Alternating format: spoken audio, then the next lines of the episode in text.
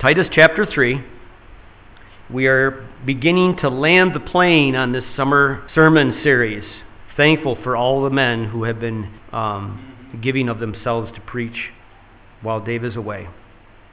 Titus 3, beginning in verse 8 on through verse 11. The saying is trustworthy, and I want you to insist on these things, so that those who have believed in God may be careful to devote themselves to good works. These things are excellent, profitable for people. But avoid foolish controversies, genealogies, dissensions, and quarrels about the law, for they are unprofitable and worthless. As for a person who stirs up division, after warning him once, then twice, have nothing more to do with him, knowing that such a person is warped and sinful. He is self condemned. This is the word of the Lord. Well, Reed, we know you and love you. Preach God's word. Thank you. Amen. Uh, it is really good to be here. And of course, this is, isn't this awful? You invite somebody over to your house, and the first thing they do is rearrange the furniture. Um, wouldn't happen ordinarily, but thank you for accommodating me, and especially for, you know, I know it's not listed in the Old Testament, but uh, one of the trials of Job this morning is that he gave up his chair. Uh, so thank you, Job, for, for giving up your chair. Uh, I've been fortunate to watch all of this online. Uh, one of the things that I've been grateful for in the entire COVID uh, era is that more and more people have entered into uh, having things online and streaming. And so I've been able to watch your entire series so far. And it's been a real blessing for me uh, to be able to do that and then kind of come in here and tag almost near the end. Um, and uh, as we said, try to try at least put the uh, the plane in a landing pattern as we go closer to, to closing this out. Uh, and given the heat, uh, it is my desire that one of two things happen this morning: either you um, rise up um, uh, inspired, or wake up refreshed. I'm I'm, I'm good with either one of those. Um, let's let's go back to the section I've been given. It starts in verse eight and ends in verse eleven. And Paul opens with referring to, quote, a trustworthy saying. That saying, he says, makes it imperative for Titus to insist on some certain things. And these are the things Paul says uh, Titus is to insist on. Verse 8. The things he's to insist on, not to suggest or even just remind them of, he calls good works. And then he notes a couple of things about these. He says, first, that they are excellent and profitable for people. As excellent, the word unpacked gives us the idea that they're beautiful, that they're noble. They even carry some, some sense of being wonderful with them. Uh, that reaches back really to earlier in this small letter, which is uh, in chapter 2 and verse 10. Uh, they're the things which adorn the gospel. Like a perfect frame sets off the beauty of a, a terrific painting, good works are designed to make the gospel attractive. They show the Christian life to be something that's orderly and put together well and, and not freewheeling and just up to what anybody wants to think it might be. Um, when we live a life under the auspices of the gospel, there should be an orderliness to it, and it's not a, uh, a Lone Ranger kind of thing where we get to make it up as we go along. The second thing he says is that they are profitable, and, and they're profitable in two ways, good works. They're profitable for the lost, in that it exposes them to the gospel in the best possible light. They get to see the gospel's transforming power in our lives as we manifest the character of Christ. And then, secondly, they're profitable for the believer as well. Uh, as we learn to grow more and more in the likeness of Christ, and as we expose one another to the character of Christ as we interact with one another, uh, so that the, uh, each one encounters the Spirit through us, and that Spirit who births in us what we read in Galatians love, joy, peace, long suffering uh, kindness, uprightness, faithfulness, gentleness, self control. That's the fruit of the Spirit, and that's what people should be getting from us. But then he notes a third thing in that opening verse, and that these good works, whatever they are, and we're going to get to that in a minute, are the opposite, the exact opposite of what brings damaging division to the body of Christ. And so much so is it the opposite that those who ignore these good works, as he's going to outline them, are to be admonished only twice. This isn't three strikes and you're out, it's two strikes and you're out. It's, it's a really serious proposition that he's bringing to us. So dangerous to the spiritual life of the local church is the neglect of these good works that those refusing to walk in them cannot be tolerated in the assembly for very long. So, this is a, a heavy duty passage. You might not think that right out of the gate, but it is. So, the importance of what Paul's getting at here is couched in very urgent and serious terms. And so, here's a good question for us, and I'll just toss this out right at the very beginning. Do you and I carry the fragrance of these things in ourselves so that they perfume the air around us, so that others catch a whiff of Christ when they encounter us. That's what he's after. But I digress. We've got to stick with the passage here. And so, what is the trustworthy saying that Paul referred to when he opened up verse 8? The saying is trustworthy, and I want you to insist on these things. And that's in the preceding four verses. So back up just a little bit. Go back up to verse 4. But when the goodness and loving kindness of God our Savior appeared, he saved us. Not because of works done by us in righteousness, but according to his own mercy, by the washing of regeneration and renewal of the Spirit, whom he poured out on us richly through Jesus Christ our Savior so that being justified by his grace, we might become heirs according to the hope of eternal life. So the logic runs like this that being saved wholly by grace, A, B, and having been washed and renewed by the Spirit, and C, since we're justified by grace, and D, having become heirs with the hope of eternal life, then Christians are to be careful to devote ourselves to good works. Good works. And before we go a step further, I want to remind us that this portion marks out good works as the result of having been saved by grace. Notice the way that he worded that in the verses we just read. Having already been washed and renewed by the Spirit, having already been justified by His grace and been made heirs of eternal life. So this is not a path to salvation, it is the path of the already saved. The great confusion that happens in false religion and especially in false Christianity, and there is a, a false Christianity, is any notion that good works somehow can justify us before God, can get us declared righteous before God, can earn us the, uh, the qualification of being called sons and daughters of God. Good works are the necessary, and I want to put that word in there, the necessary result of having been saved and, and never contribute to that salvation except in the sense, again, that they adorn the gospel of Christ. And it's, it's easy to overlook that fact that the, the passage before us today is predicated on such an insistent command, it's so tied to what we really might not give a whole lot of thought to. Good works turn out to be far more important and deeply spiritual than most of us often consider. And yet, surprisingly, if you've been following the, the series all the way through, good works pervades this short letter. If I might jump ahead to a conclusion, let me tack this in your mind before you fall asleep, and then maybe when you wake up, it'll still be there.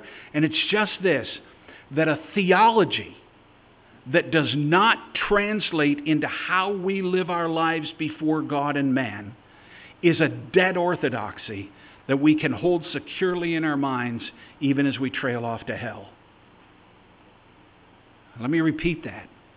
A theology which does not translate into how we live our lives before God and men is a dead orthodoxy which we can hold securely in our minds even as we trail off to hell.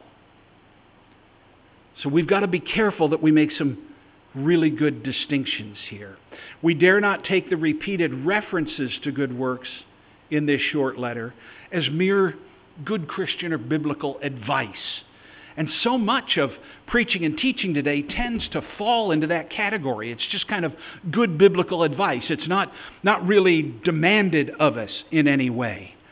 But these good works that he's going to work through are absolutely indispensable to the truly regenerate life.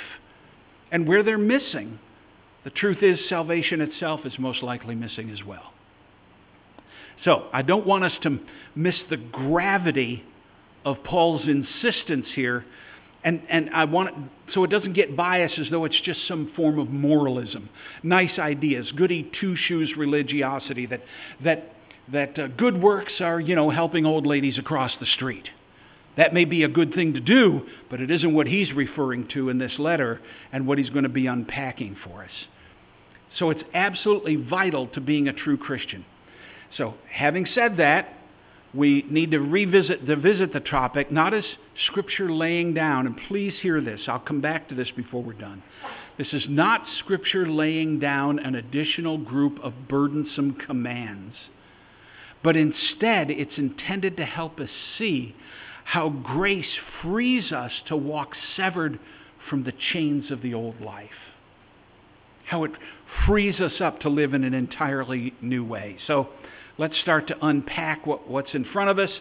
And in order to do that, we're going to have to back up some. Besides good works being excellent and profitable for people, we're told two important and interesting things about good works earlier in the letter. And you know, this letter is short. It's only 46 verses when it's all said and done. And so let me take you to back to chapter 1 and verse 16. Chapter 1 and verse 16. He talks about those who profess to know God but deny him by their works. And what about these? They are detestable, disobedient, and unfit for any good work. In other words, those who profess to know Christ, and he's going to tell us about this again in a second, but seek to introduce either myths or the commandments of men into their Christianity actually deny Christ by their works. That's pretty potent. Those who profess to know Christ but seek to introduce myths or commandments of men into their Christianity actually deny him by their works. matter of fact, so defiling are these two things the introduction of myths into our Christian doctrine and the making of the commandments of men as binding on the consciences and souls of God's people that they make the person unfit for any good work. That's really a stunning statement. It's, it's outlandish. We need to let that sink in for just a second. Isn't it true? I know it's been true in my own life at times that we can think some people may be may err a bit on the side of being scoundrels, but then we say, but look at the good things they've done. To use an extreme and an absurd example, there were those who, back when Hitler was in power in Germany, would say, yes, he's doing a lot of horrible things, but he makes the trains run on time. As though that, that excuses something, as though that, that mitigates the evil. As though our idea of good works somehow mitigates unchristlike behavior. And it doesn't. It doesn't. Scripture says, not so. For any good work to have value before God, it must be married to those who are living out the character of Christ as well. Otherwise, we're actually, according to this passage, pronounced unfit for doing good works. Bad character actually mitigates our works. And conversely, good works can't mitigate our bad character. I might say this is something we ought to keep in mind when we even talk politics. Any supposed good works done by those who bring into their Christianity one or both of these two things the commandments of men or myths. And this happens in the church all the time. If you don't think there's myths alive in the church today, just go on YouTube. It's crazy. Or the commandments of men which of course Paul deals with in, in a lot of places. The Judaizers bringing circumcision in as necessary for salvation and things of that nature. You bring those things into Christianity, and they automatically negate your ability to even do good works and will ultimately be condemning. Now, that's seriously strong language. But remember, that was way back in chapter 1 when he first addressed good works. The second thing he notes is found for us in 2 7 if you've got your Bible. There, he admonishes Titus show yourself in all respects to be a model of good works, and in your teaching, show integrity and dignity. Those two have to be brought together. Titus himself is to be a model of good works. Now, this emphasis on good works isn't peculiar to Titus. Paul has picked this up from somewhere previously. Uh, not the least of which would be in Matthew 5, where Jesus says that in the Sermon on the Mount, Mount, that part of being salt and light in the earth is to let our good works shine in such a way that they glorify the Father who's in heaven. Let me just do a sub thing on that real quick. There's a saying that's become very popular. It was resurrected a few years ago. I've heard it a lot lately. Uh, it's probably errantly uh, attributed to St. Francis of Assisi. But the quote is this Preach the gospel at all times, and if necessary, use words. Close quote. That sounds so spiritually quippy, but it's actually rotten theology. Empty symbolism is useless. Actions need to be explained if people are to glorify our Father as a result of having done them. Symbolic Empty symbolism is useless. Uh, symbolic actions apart from explanation is the equivalent to speaking in tongues without interpretation. It's both unloving and it's unfruitful. You may think you're doing symbolic things out in the world, but if they aren't explained to anybody, they are meaningless because anybody can pour any interpretation into them they want. That's why we have to be vocal about the gospel and why it's the scripture that calls us to do and to act certain ways and not just being nice people.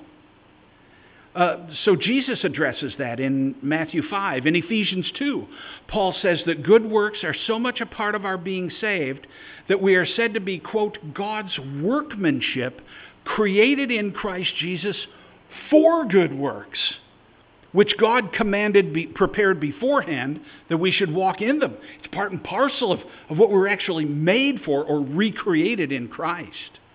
Or in 2 Timothy 3, where we're told the scripture is given to us so that we might be completely equipped to do those good works.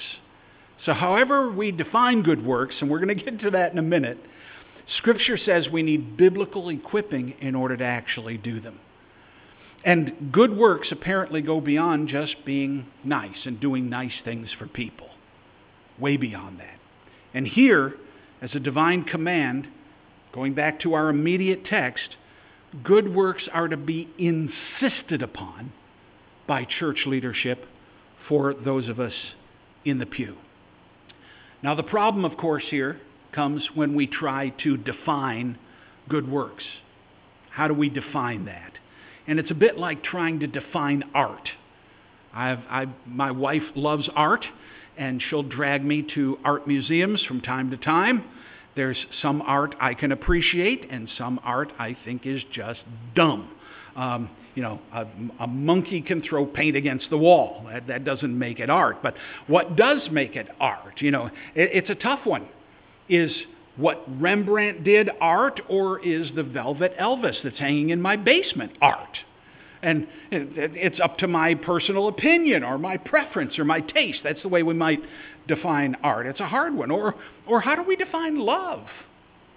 When the Bible calls us to love one another, what does that mean to you and me or to others? It's a nice, it's a nebulous term and, unless we define it somehow. To my wife, love means taking out the garbage without being asked. To me, love is my wife holding my hand when we drive. We have two very different definitions. And in the broader context, do we have a, a concept of what it means, the command in Scripture, to love one another? What does that look like? Does that just mean have warm fuzzies for each other? I mean, we're to love even our enemies, people we don't like. It's maybe a lot of people in our church. We have to love them, even if we don't like them. But we would be wise to go to Scripture for those definitions, and it's the same with good works. Fortunately, Titus, because he unpacks good works so much, it's the one place where it's unpacked more than any other in all of Scripture. And there are four sections where Paul references and builds us this picture of good works. And in doing so, he appears to give us four categories of good works. And if you're keeping your notes this morning, that's where we're going to be going. Uh, these may differ considerably from what you or I might call to mind automatically if we haven't taken these passages into full account. Now, the first three places that he mentions good works have already been preached on. So I don't have to redo that. I can just survey that kind of quickly for you. But I want to tie it all together, and then we'll go on and add the fourth. I want to tie all these passages together and then add the fourth one. So, going back to chapter 2 and verse 11, let's look at verses 11 through 14 just briefly. For the grace of God has appeared bringing salvation for all people, training us to renounce ungodliness and worldly passions, and to live self controlled, upright, and godly lives in the present age, waiting for our blessed hope, the appearing of the glory of our great God and Savior, Jesus Christ, who gave himself for us to redeem us from all lawlessness and to purify for himself a people for his own possession who are zealous for good works. Now, I've titled this portion Good Works and Worldview. And you know what your worldview is it's the underlying realities that inform how we Christians are to understand and perceive and, and interact with the world around us. That's what a worldview does. But worldview and how we perceive the governing realities of life can shift over time. When I was little and we lived in the city, um, I thought everybody went to bed when the street lights came on. That was my worldview. Street lights came on, we had to come into the house, we had to go to bed. And then I found out wait a minute, television is on till really late. That shifted my worldview. Then I found out television was on 24 hours a day. That totally revolutionized my worldview. I found out there's people up all night doing all sorts of things, and, and I wanted to grow into that. So my, my worldview began to change. Al Mohler is constantly reminding us, if you listen to any of his broadcasts, that we live in a, a post Genesis 3 world. We live in a world that's after the fall, and that's impacted everything that goes on around us. Or Abraham Kuyper, the great theologian of the Netherlands in the late 1800s, uh, just over into the 20th century. He repeatedly reminded Christians not to accept the world around us as normal, but as woefully abnormal, that everything in our present world has been distorted by sin. He talked about it like the fact that we look at the world today and we're actually looking at something more like a photographic negative. We're not seeing the color. We just see the black and white of the negative because everything has been so impacted by sin. So, in this portion, uh, where, where Paul says Christ is securing for himself a people who are given to the good works that are listed in this passage. Five of these worldview good works are listed in these verses. The first is the worldview of the Christian in renouncing, if you're filling in the blanks, ungodliness and worldly passions. That's got to be the Christian's worldview. That we live constantly renouncing ungodliness and worldly passions. To, to renounce something is to deny any relationship or association with it. That's not part of who I am in Christ. That's not part of how I'm supposed to live my life. And ungodliness is anything that is contrary or at odds with God's holiness or his own character. And so part of my worldview must be that, that's the way I'm meant to live life.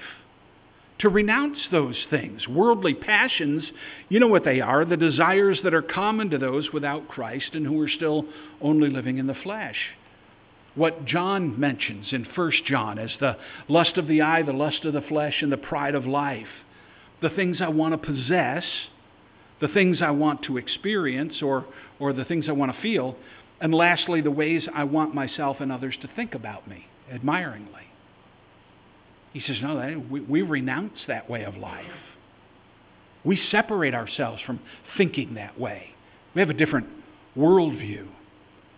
And secondly, B, living, again, filling in the blanks, self controlled, upright, and godly lives in this present age, in our present circumstances, refusing to excuse sin by appealing to our circumstances, whatever they may be. Don't you always love it when you hear somebody say, Well, so and so made me do it? Well, yeah, when you're four years old, that might work. When you're 40, if you're still saying things like that, you have no idea what it means to be self controlled, upright, and godly in your present circumstances. Now, that's what he's calling us to.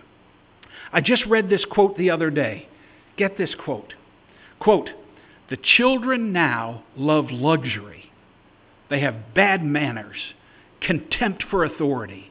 They show disrespect for elders and love chatter in place of exercise.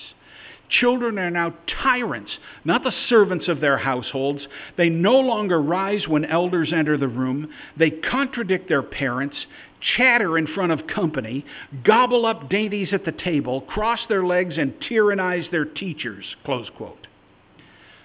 That was written by Socrates 400 years before Christ. See, our present day is no excuse. Our present circumstances are really no different. We're still in the same post Genesis 3 world. Third, living in the expectancy of Christ's return and reign. Honestly, having that as part of my static mindset that Christ is going to come and is going to reign again. As a matter of fact, if you've been praying about what's going on in Afghanistan, there is one final answer to Afghanistan, and it's the return of Christ. And if we're not crying out for that, even as we sang this morning, for our own nation, it's the return of Christ that will deliver us. Not a new political move, not some sort of military action, not some leader who can come to the forefront. It is Christ coming to assume his throne that will transform the world. And we, do we live with that mindset or do we sink to something else?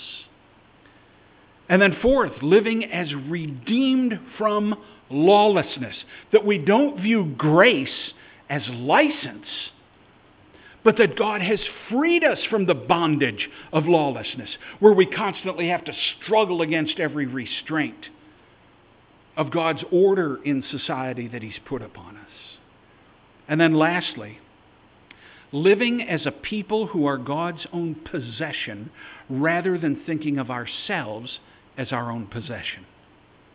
That old poem, I am the captain of my soul, I'm the master of my fate, that's a lie, especially for the Christian. Only Christ can be the captain of our souls and the master of our fate. And if we live with a mindset that I'm my own man, then we've forgotten Christ has purchased you with his blood. You serve him, not yourself. So there's this worldview, and it takes work to develop that biblical worldview. This is why it's couched in the terms of being good works here. It takes work to live in a world as God sees it. And, and, and far less work, though, than living constantly defiled, with a constantly defiled conscience and in the unbearable weight of the aftermath of being bound to our sins. This is a pleasant work in comparison. To live life seeing the way it really is rather than the way the world around us wants to make it think reality is. That takes constant work. We instinctively fall back into our fallen sense of it. We fall back into looking to the world around us for comfort and for safety and for power. Matter of fact, if there is anything the Christian, the, the human being abhors more than anything else, it's powerlessness. And yet, it is our absolute powerlessness to be righteous before God that is the only means whereby we can come to salvation. And it's living in the reality of that powerlessness before God that gives us freedom. I don't have to have power in the world. I don't have to have power over the governor, over the president, over the Congress. I serve the living God who has power over everything. So we can give up that sense of trying to seize it by worldly means. The world around us functions that way, and it draws us back into thinking that way all the time. And it's why the internet just explodes with people referred to, is there a more ridiculous term? Influencers. Influencers. Moppets who try to tell us this is the way you ought to look and this is the way you ought to live. It's lunacy.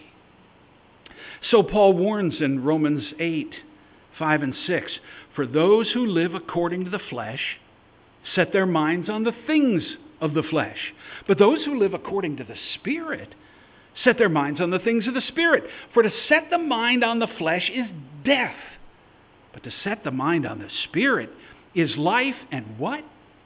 Peace. Why are so many of us today, even Christians, found among the company of the perpetually agitated, fearful, and irritated? Because we're not engaged in the good work of setting our minds on the things of the Spirit rather than on the things of the flesh. We're all caught up with what people do, not with what Christ has done. We're not doing the good work of building and maintaining and living in a biblical worldview. Secondly, Paul addresses good works and relationships. He does this in the beginning of chapter 3. Look at verses 1 and 2. Remind them, says Paul, to be submissive to rulers and authorities, to be obedient, to be ready for every good work, to speak evil of no one, to avoid quarreling, to be gentle, and to show perfect courtesy toward all people. Now, what are the the round of good works that he mentions in this portion, again, we've got five or six of them. First, being submissive to authorities. Others have preached on that. I don't have to today. Second, refraining from speaking evil of others. No, Facebook is not permission to, to wage target practice on everybody else's character. Third, refusing to be quarrelsome. I'll tell you, it's hard to refuse to be quarrelsome because a lot of people are really stupid. And so quarrelsomeness, you know, just seems kind of the natural and right response. But you know, Paul says, no, no, the part of our good works is to refuse to be quarrelsome. You have to refuse it because it's, it's natural to be quarrelsome. Uh, how about doing this good work in your own home, refusing to be quarrelsome? Husbands, wives, children? She started it. She always starts it. Refuse. Well, he said, yeah, you know, he's an idiot. Refuse. Fourth, cultivating gentleness. Cultivating gentleness. It doesn't come naturally. And lastly, being courteous to all. I've, I've talked to any number of waitresses over the years because they're the most abused member of our society. And how they will often, uh, I've queried them specifically on this question Sundays are their worst days because Christians are the most ornery customers. We're the ones who aren't courteous. We demand courtesy. Isn't it interesting? Paul puts this as part of our good works. And these good works are exceedingly hard. Nothing but the power of the Spirit can enable, can enable us to take them on and to, and to live in them. And nowhere, nowhere does this rub more abrasively than when the authorities govern in ways that annoy or disturb us. I had somebody approach me the other day. I am a proud gun owner. That disturbs anybody, you know, live with it. Um, I'm a proud gun owner. What happens if the government comes and says they're going to take my guns away? Is there anything in the Bible that says I have a right to carry a gun? No. They take my guns? They take my guns. My power isn't in my guns, my power is in Christ. It's irrelevant.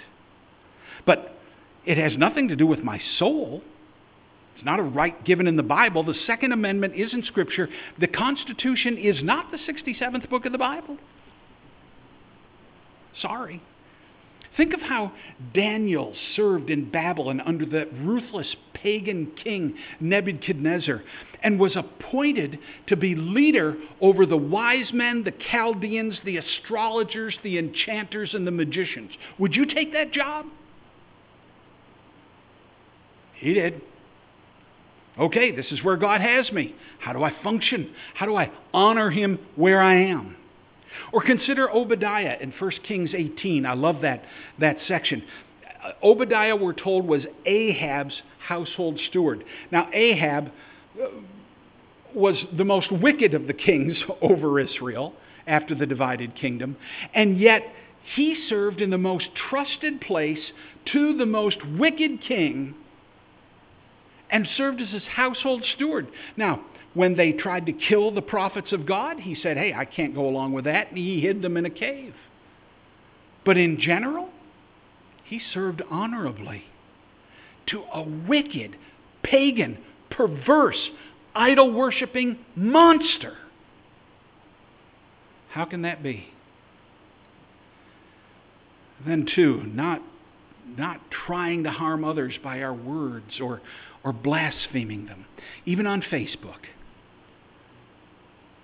speaking of other people, trying to influence people to think less of them. What business is that of ours?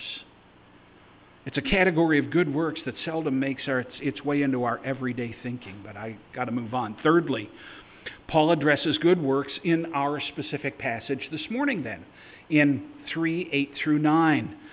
And this I've termed good works and focus.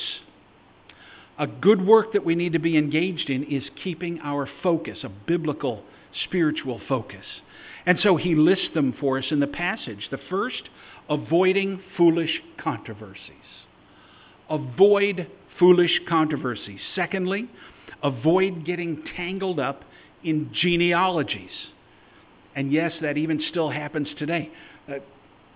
Uh, that book that was so rampant uh, a decade ago or more, um, the, um, the Da Vinci Code made much out of Jesus' bloodline and who would have come after him. It's all gobbledygook, and I was shocked at how many Christians picked up on that stuff.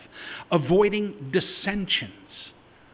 Dissensions that are disagreements that lead to discord. We're to avoid them, not court them. And avoiding quarrels about the law foolish controversies. Have you ever had one that I've, I've, had somebody ask me this question? You know, can God make a rock so big that he can't move it? And they know, ooh, boy, gotcha. My response always is, can God make someone so stupid he'd ask that question? Come on, that, that's just foolishness. There's no reason to even get into that kind of a conversation. Uh, or Second Corinthians in, in 2.11, Paul warns against being outwitted by Satan. He says we're not ignorant of his designs, but chief of Satan's de- designs are division, discouragement, but really huge distraction. So the Christian is no longer focused on the things Scripture call, calls us to, but we're distracted by everything else around us. And he distracts us by disinformation, untruth deliberately spread to create a false reality. You know, is, is the gospel being preached to the lost? Are Christians go, growing in the likeness of Christ? Is, is the church preparing us for heaven? And when individuals and the church leave those core essentials, that's how we lose our impact on the world because we've lost our focus. Part of our good works is maintaining that focus, developing or keeping that focus by avoiding foolish controversies, genealogies, dissensions, and quarrels about the law. And again, it isn't, isn't being able to step away from all those things freeing? Wouldn't you rather not live agitated all the time? Or do you really want to just be irritated? You know, the, the first church of the perpetually griping. Who cares when we serve such a glorious Christ who's promised us such amazing things, has cleansed us by his own blood, and is preparing us for heaven? And then, lastly, in verses 13 and 14, and I can't unpack this hugely today because I've got to leave something. Jason's going to be coming back to this, right? Good works and compassion. This is where we ordinarily think of good works most often, right? And that would be first in providing for others in missionary work. It's part of what the church does, what we do as individuals. And lastly, providing for others in any urgent need. And notice the term there is urgent, truly necessarily, Sari, not simply urgent because it's something I really want and want now the urgency of the gospel and the ministry of the word and the pressing needs of those around us in true mercy. Well, let me get to some applications and I'll make these short. We're almost done. I have my timer says I have 4 minutes left. It lies. I didn't start it until we were about halfway through. No. Good works are I've got 3 here. Good works are not an optional nicety added to our salvation but part and parcel of our salvation.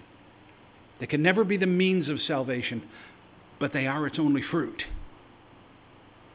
And we can't, we can't disconnect them from one another. Second, and I want to emphasize this especially, this way of serving and living Christ is infinitely easier than still living under sin. These are exceedingly freeing things.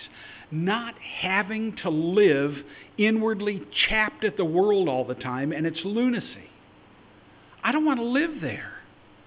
And praise God, we don't have to. Not having to fight every cultural battle because our weapon is the gospel and living by the power of the indwelling Spirit of Christ. The world lives angry all the time. We don't have to. The world lives in fear all the time. We don't have to. The world flies from one crisis to another, trying to join the latest cause and cure the latest ill and combat the culture at every turn and save the world from every imagined threat. We don't have to. We're free from that and how, is, how it is that in taking these up while abandoning the former ways of our old lost condition, we'll find this is how we find that his yoke is easy and his burden is, is light. In comparison to the bondage of sin, his burden is exceedingly light. So much more pleasurable. But then, lastly, and with this I'll close how all of this serves to reveal more and more of the glories of Christ to us. It's the ultimate answer to the old question we used to have on our wrists what would Jesus do? Without his good works in retaining the right worldview, let me just put this all in context.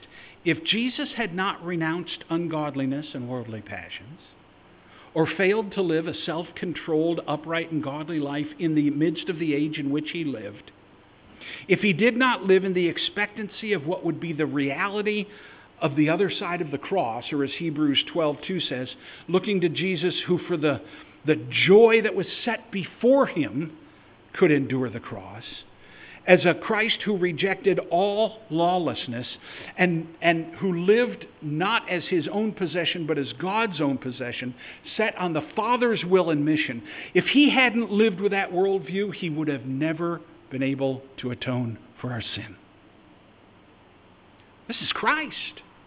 This is all Paul is calling us to, is to say, take on the character of Christ. This is how he lived, this is how he thought.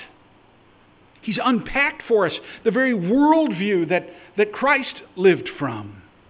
And then, two, watch him by the power of the Spirit maintaining his good, his, his good works in relationships.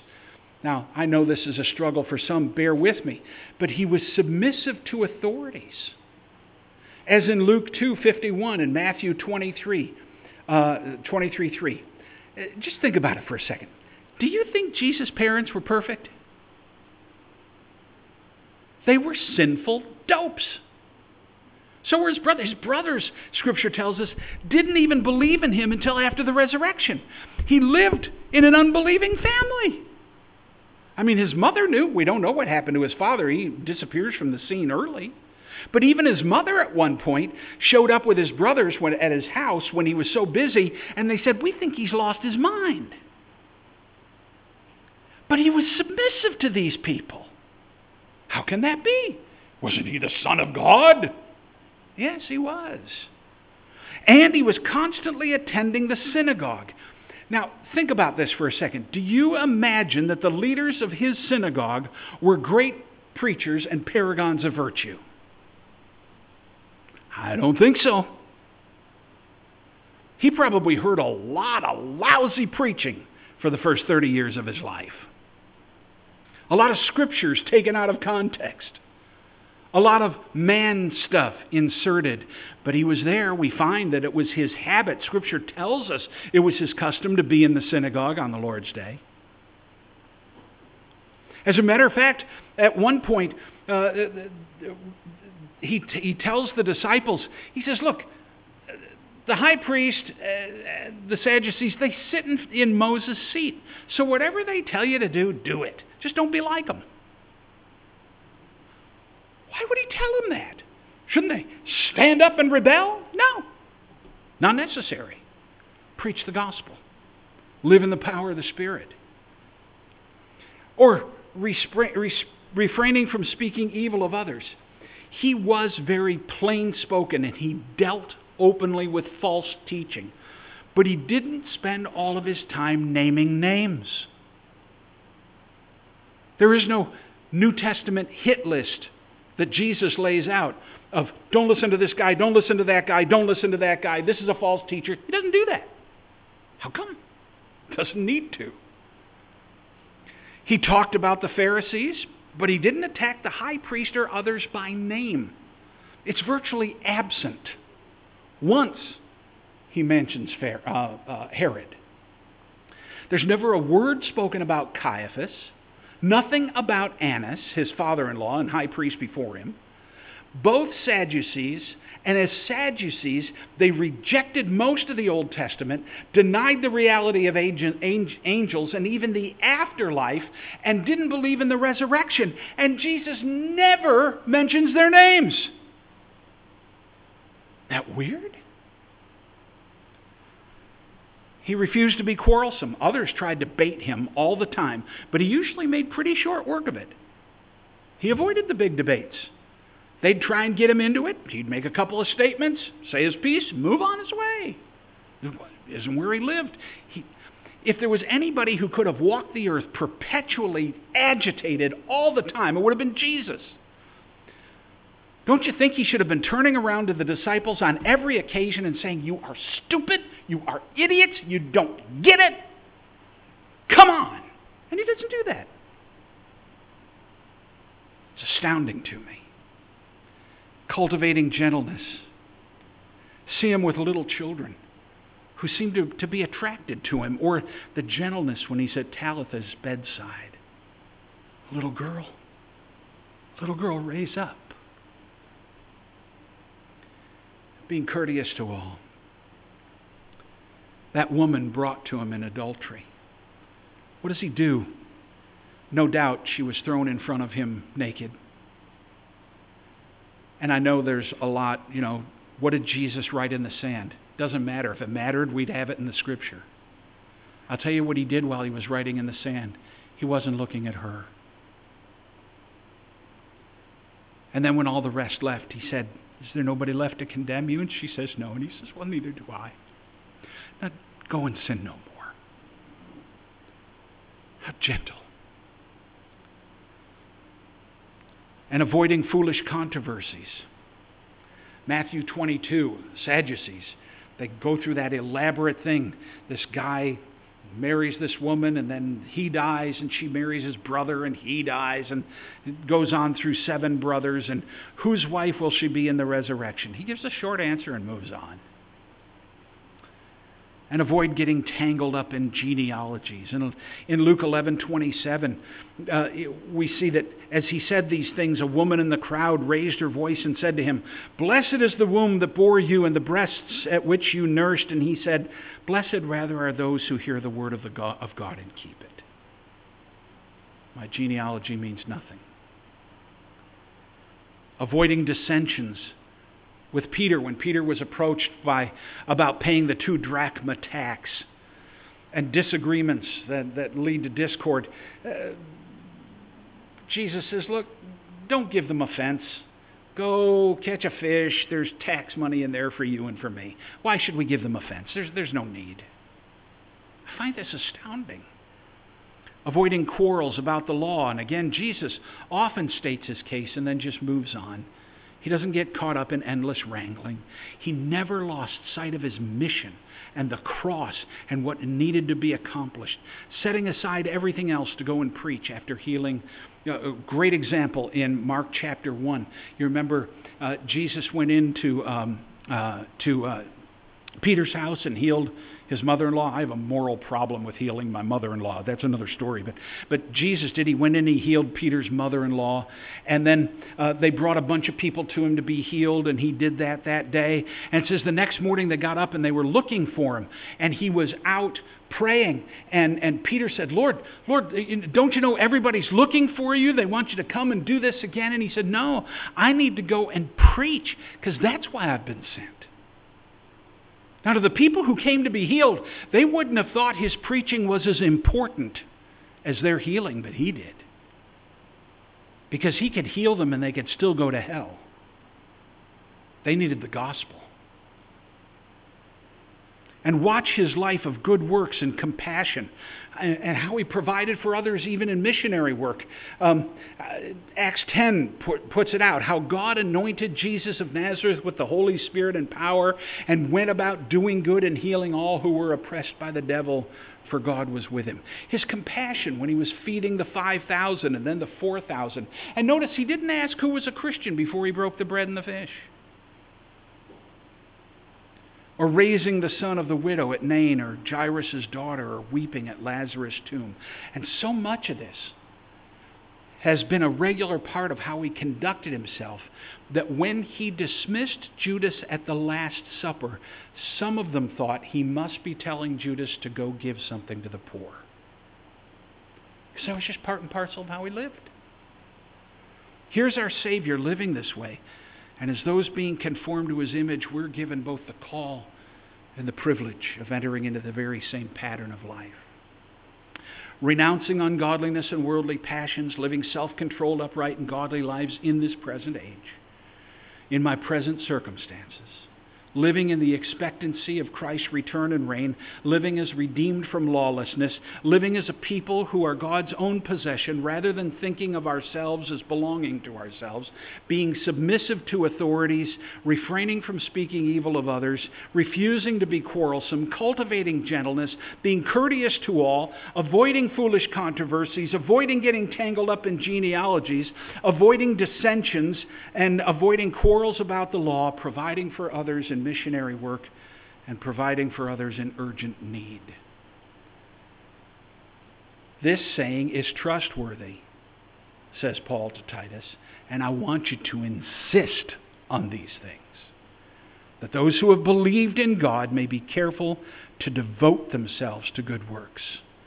These things are excellent and profitable for people. What a glorious Christ Jesus is. And no wonder we need to be a people filled with His own Spirit if we're going to be about these kinds of good works. Let me close with a quote from J.C. Ryle, great 19th century preacher. Are you alive in Christ? Then see that you prove it by your actions. Be a consistent witness. Let your words and works and ways and tempers all tell the same story. Let not your life be a poor, torpid life like that of a tortoise or sloth. Let it rather be an energetic, stirring life like that of a deer or a bird.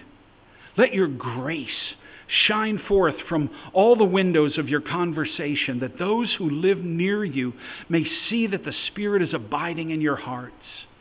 Let your light not be dim, flickering, uncertain let it burn steadily like the eternal fire on the altar and never become low. Let the savor of your religion, like Mary's precious ointment, fill all the houses where you dwell. Be an epistle of Christ, so clearly written, penned in such large, bold characters that he who runs may read it. Let your Christianity be so unmistakable, your eyes so single, your heart so whole, your walk so straightforward that all who see you may have no doubt whose you are and whom you serve. Oh, dear reader, if you are quickened by the Spirit, no one ought to be able to doubt it. Our conversation should declare plainly that we seek a country.